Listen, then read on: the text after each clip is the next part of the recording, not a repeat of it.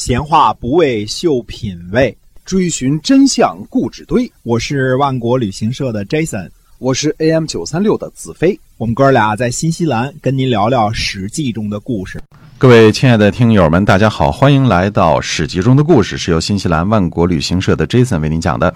那么，新西兰万国旅行社呢，是我们新西兰本地的有着二十二年历史的呃旅游企业啊。我们南北岛团呢是天天发团，您什么时候来都可以选择适合自己的行程，是吧？咱们有这个呃有跟团的，有自由行，还有还有自驾的，对，还有自驾的啊，就是选择非常多，嗯保证您这个出行的快乐哈。是好的。那么今儿还接着讲《史记》中的故事啊。郑国的郑文公有三位夫人，生了五个儿子，这五个儿子都早早过世了。郑文公呢，把其他所有的儿子又都给轰走了。嗯嗯，因为跟其中的几个儿子相处不好啊。那么其中的一个儿子呢，叫公子子兰，跑到了晋国。子兰呢，侍奉晋文公，而且得到晋文公的宠幸。子兰呢，也想借助晋国的实力，希望能够立为郑国的太子。晋文公呢，见这个盟友秦穆公退兵了嗯，也不想独立呢和郑国开战，于是呢，就向郑国提出了立子兰为太子的要求。郑国的大臣呢，就劝说郑文公说：“夫人的几位公子啊，都去世了，余下的庶子之中啊，也没听说谁有什么大出息的，不如就答应晋国，先解除目前的危难。”于是呢，郑国就答应了晋国的要求，立了公子子兰为太子，和晋国呢盟誓。两年之后呢，郑文公死，公子子兰呢继位，立为郑穆公。这样呢，至少在这个郑文公死后呢，晋国实际上达成了讨伐郑国的政治目的。嗯，郑国跟晋国好了，对吧？嗯建土之盟后的公元前六百三十一年夏天六月呢，晋国和诸侯在狄泉（今天属于河南洛阳的这个地方呢）召开盟会。参加会议的有王室的人，有宋国、齐国、秦国、陈国、蔡国的大臣和鲁喜公。之所以这样写呢，是因为原来春秋纪事都是写上这个国家谁谁谁什么人，谁谁谁什么人嘛，对吧？？呃，写郑人、齐人、秦人，这就是郑国人、齐国人、秦国人的意思，实际上是他们的大臣啊。那么为什么这么写呢？因为这其中参加的有鲁喜公，而鲁喜公是周王室级别最高的公爵。级别最高的公爵呢，是不跟大臣这个级别，就是其他的侯国的大臣这个级别相见的。按照周礼，所以春秋呢，为了这个事情，就把它写成什么陈人、宋人、秦人这些个事儿啊，嗯王人、王室的人啊。鲁喜公级别最高啊，在周的这个，因为他是周公旦的直系封国嘛，嗯对吧？看来这个天下诸侯真是随风倒啊！不但是鲁国这样楚国的坚定盟友倒戈，靠近楚国的陈国和蔡国也赶来投奔了。鲁僖公呢会见了王子虎，晋国的虎眼就范，宋国的公孙固，齐国的归父，陈国的袁涛图和秦小子印。你看这个人名在《左传》当中记载了，在《春秋》当中呢就没记载。嗯嗯，这些人呢重申建土之盟的精神，并且呢商议讨伐谁呢？讨伐郑国，这才有了后来的晋国和秦国包围郑国的首都的这个事情啊。嗯嗯，到了公元前六百三十年的时候呢，鲁国的东门相仲去访问王室，顺便第一次拜访了晋国。注意啊，这是鲁国的执政大臣级别的第一次访问晋国。看来此前两国就没怎么来往过，对吧？从来就没怎么来往过。齐僖公呢，还真没白忙活啊。到了公元前六百二十九年的时候呢，诸侯分曹国的土地。看来呢，曹文公虽然被恢复了国君的地位，但是晋国呢也准备大大的割地分给附近的诸侯，其中呢就有这个鲁国的份儿。臧文仲奉命前往去分曹国的地，住在山东玉台的旅馆。旅馆的人呢就对臧文仲说了：“说现在晋国呀刚刚得到诸侯的拥戴，肯定会对恭顺的人呢好一些。如果不快点去啊，估计就分不到地了。”哎，臧文仲听从劝告，赶紧起身。最后呢，鲁国分到了韬操水以南东边一直到济水的一大片土地，这都是靠近鲁国，原来属于曹国的这些土地。啊，公元前六百二十九年的秋天呢，晋国在清远大搜，把步兵三行改编成了车兵的新上军和新下军。至此呢，晋国就拥有五军了，五军各一万两千五百人，按照周制啊，各一万两千五百人。新上军将是赵崔，啊，姬正是君佐，新下军将是虚英，先都为君佐。公元前六百三十年呢，趁着晋国对郑国用兵，敌国讨伐郑国。公元前六百二十九年呢，敌国包围了魏国的都城，魏国呢被迫迁都。这年冬天呢，魏国迁都到了地丘，就是今天的河南濮阳西南。占卜说可以立国三百年。看敌国还是很强大的啊，因为这个打仗，现在魏国已经是很强大的国家了，还是打不过敌人，被迫呢又迁都。公元前六百二十八年的春天呢，那么楚国呢派来使者和晋国求和。那么晋国呢，派大臣杨楚富去楚国回聘，晋楚两国呢也开始了互通使节和友好往来。公元前六百二十八年的夏天四月十五日呢，郑文公族子兰继位，这位就是前面我们说的郑穆公。公元前六百二十八年的夏天呢，敌国发生了祸乱。魏国趁机进攻敌国，敌国求和，这回是反过来了。嗯嗯，秋天呢，魏国和敌国盟誓，这个时候呢，敌国的势力才开始衰弱。我们现在关于这个敌国啊，看到的只有这么一条记录，但是有理由相信呢，这次内乱是敌国由盛转衰的一个转折点。我们不妨稍微回顾一下历史上记载不多的这个敌啊。以前我们说过啊，赤敌是敌人部落当中最大的一支，位于山西的北部。当时呢，还有白狄、长狄等不同的部落，嗯，并存。而中原各个文明农业国呢，对于北方敌国知之甚少，也缺乏记录，只知道他们都是属于半开化的北方游牧民族。至于戎狄的各个部落呀，西戎肯定是在西周被灭之后迁居中原的。这个几乎可以肯定啊，但是先于国际子白盘上称为鲜游，还有勋玉，还有赤狄、白狄、长狄这些个北方游牧民族呢，很可能是在周初的时候就存在，并且呢，在蒙古、内蒙古等地呢活动的少数民族。至于中国人认为的西戎和北狄是否属于同一民族的不同部落？这个我们都说不清楚，嗯啊，说不清楚他们的种姓什么的是怎么回事啊。但是呢，这个我们现在提的这个敌国，或称作北狄，似乎是和赤狄等部落呢不是一伙人。公元前六百六十年的时候，晋献公那个时期啊，晋国的太子申生伐东山高洛氏，把最强大的赤狄给打散了，打散成了五个不同的部落。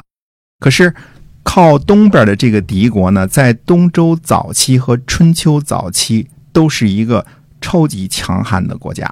他们比如说攻击这个少公氏的燕国，赶跑了这个黄河以北的邢国，几乎灭了魏义公的魏国，攻打晋国，联合王子带进攻周王室，是个非常非常强大的蛮夷国家。但是呢。公元前六百二十八年，这次敌国内乱，就是刚才我们说的和魏国盟誓这件事情啊，这个强大的敌国就越来越少露面了。那么，敌国是否由此分裂出来后来的鲜于甚至其他的这些部落呢？我们也就不得而知了。因为敌是很大的一个国家，但是历史上的记录呢非常非常之少。那么这次呢，我们跟大家说一说这个事情啊，这个对于中华的各个。民族的部落的形成和地域的此消彼长呢，还是有很大的联系的。嗯，那么到了公元前六百二十八年，这个时候已经快差不多到晋文公的晚期了。自从城濮之战以后啊，天下的。格局真的是不一样了，晋国变成了天下的霸主，而且是一战成名。不过这一战呢，也确实是让人骄傲，毕竟打败的是强大的楚国。随着鲁国、陈国、蔡国的转变呢，天下诸侯都站到晋国这一边了。而郑文公死后呢，中原诸侯当中最热衷于和楚国交往的郑文公没了，那么郑国呢，也是站在晋国这一边了。秦穆公同学呢，似乎是这个整个和谐奏鸣曲当中唯一一个稍微与众不同的音符，也有情可原。毕竟秦穆公是扶晋文公上位的人，诸侯当中呢，谁也再也没有谁呢能有他秦穆公这样的资格和功劳了。再说呢，秦穆公还是晋文公的老丈人，是这个。晋文公爸爸的女婿，嗯，所以于私于公呢，秦穆公对于晋文公这位新霸主大人呢，还是可以有点架子的，嗯，不像其他诸侯啊，除了来求他帮忙的，还有求他帮大忙的，嗯，对，都是有求于他，都是有求于他的啊，哎，那么。其实，在中原老贵族们看来呢，现在天下的格局应该是欣欣向荣的，至少是周平王东迁以来最好的时候啊。天下呢没有不散的宴席。公元前六百二十八年的冬天呢，晋文公卒。我们回头看一看晋文公啊，稍微总结一下，晋文公呢和公子夷吾一样，都不是正处，是庶出。如果没有晋国的骊姬之乱呢，肯定继位的是太子申生，没有。重耳也没有夷吾的份儿，所以说骊姬之乱呢，改变了晋国乃至于天下的进程。晋献公呢，可以称作晋国之父。晋国大部分的土地扩张都是在晋献公手里完成的。到了晋献公的时候呢，经过西周以来的几百年发展，有文化的国家呢都发展起来了。虽说夷狄也在发展壮大中，但是后劲儿不足。由于东周王室的衰落呢。郑庄公给天下诸侯呢起了个头，大家呢就开始琢磨着富国强兵、扩张领土了。晋献公呢是生活在一个吞并扩张的时期，他军功很强，灭耿国、魏国、霍国、虢国、虞国，灭山东高洛氏，战胜黎戎，在冀州的这个地盘上呢开疆拓土，是个了不起的悍将。我们再看看这个话扯得远一点啊，看看东边。呃，如果没有齐襄公吞并晋国这样一个大国呢，那么齐桓公也未必有称霸的资本。呃，楚国呢也是一样，没有什么楚武王、楚文王两代的东征西讨呢，楚成王也未必建立这样强大的楚国。只不过呢，楚成王的文韬武略呢，强爷圣祖。那么，东部的齐国、北部的晋国、南部的楚国，都是在差不多的时间内完成了疆域的扩张，讨得了第一桶金。他们之间呢，和中原老贵族以及周王室之间的交集和互动呢，在所难免。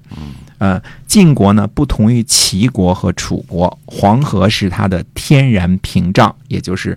就范所说的表里山河，所以即使是闹离姬之乱呐、国君争位啊这些什么闹得不亦乐乎，也基本上呢没有影响多少晋国的国运。和晋国呢发生关系最多的国家就是秦穆公领导下的这个刚刚强盛起来的秦国了。东南西北这四个大国几乎构成了中国的主要地区势力。直到战国七雄的时候，这种势力的区域性呢，其实并没有什么太大的改变，只不过由韩赵魏代替了晋国啊。那么韩魏呢，主要是向中原扩张，向东扩张，东北部呢加多了一个燕国啊。六十二岁呢。执掌晋国的霸主晋文公呢，共在位九年。这九年之中呢，晋文公稳定了经济，发展军备，以与西部的秦国和东边的齐国结盟，在城濮之战当中战胜了不可一世的楚成王。建土之盟当中呢，会盟诸侯，尊奉王室，成就了一代霸业。晋文公也和齐桓公一样呢，成了春秋时期毫无争议的霸主。晋文公的称霸呢，比起齐桓公的功业更加的伟大了不起，因为晋文公的霸业是真正意义上的天下称霸，齐桓公的霸业呢，基本上只限于东部和中原诸侯。昭陵之战呢，虽然达成了逼迫楚成王尊奉王室的政治目的，但是并没有真正的和楚国开战，也没有认真追究一下楚国称王的僭越。齐桓公的实力啊，从来没有到达过晋国这附近的这个势力范围，更不要说影响到更西边的秦国了。事实上呢，晋献公和秦穆公的扩张呢，基本上是在齐桓公眼皮子底下发生的。齐桓公呢，强大的齐国的武力，加上这个结盟的什么。郑、宋、鲁、卫、陈、蔡等国的这个联军呢，如果真的和楚成王开战，胜负如何也实在是难以预料。呃，晋文公不一样了，联合了西部新兴起的秦国和强大的齐国啊，还有南北交界处的宋国，对于楚国呢，给予了真正的军事打击，啊，战胜了强大的楚军。虽然也并没有动摇楚国的根本，但是打破了楚成王全国山河一片红的梦想。楚国呢，失去了霸业，保住了军事实力和荆州，稳稳地占据了南方的根据地。从此呢，就开始了针对晋国的这个挑战赛。齐国和秦国呢，虽然暂时是晋国的同盟，但是齐国呢，有着齐桓公的丰功伟绩，时刻在激励着他的子孙们。有那么一种呢，就是。凭什么？凭什么就应该晋国当霸主啊？嗯，这么一种不服。哎，对的。那么秦国呢？虽然刚刚兴起，但是一点呢也看不到这个新鲜人的青涩啊。秦穆公可能想，晋国的几代君主还不都是靠着自己的实力安定下来的？既然自个儿的女婿晋文公可以把这个事业做得这么大，这么有声有色，自己为什么不行呢？这才有了前文所说的“烛之武退秦师”当中。秦穆公的临阵变卦的这段故事，在四个方向的大国势力的挤压之下呀，鲁、魏、郑、宋、陈、蔡和淮泗间的小国呢，是些个安稳的已发达世界，渐渐成了大国中原逐鹿的鹿。尽管不知道鹿死谁手，但是鹿的命运似乎已经。注定了，对，就是一定要死的是吧？对的，对，无论路怎么挣扎，早晚都逃脱不了被射杀的命运啊！是看被谁射杀哈？对的，嗯，晋国的实力呢，那时候是大过楚国的，大归大，也不是压倒性的这个局面。从此呢，就开启了之后啊一百年乃至于两百年的晋楚争霸的局面。这是春秋时期国际关系主线。由于没有哪一方呢拥有压倒性的优势，所以尽管春秋时期呢征战不断，但是比起后世的战国时期，那可是小巫见大巫了。呃，相对来说呢，春秋时期的局势呢不算太糟。周王室为名义的这个诸侯联邦制啊，形成了新时期的平衡。这一切呢，都和晋文公的晋国有着莫大的关系。晋文公刚刚过世，秦晋之好的巨大匾额上呢，就咔嚓一下出现了一个大的裂缝，到底是怎么回事呢？那么下回再跟大家接着说。好，今天我们史记中的故事就先聊到这儿，感谢您的收听，我们下期再会，再会。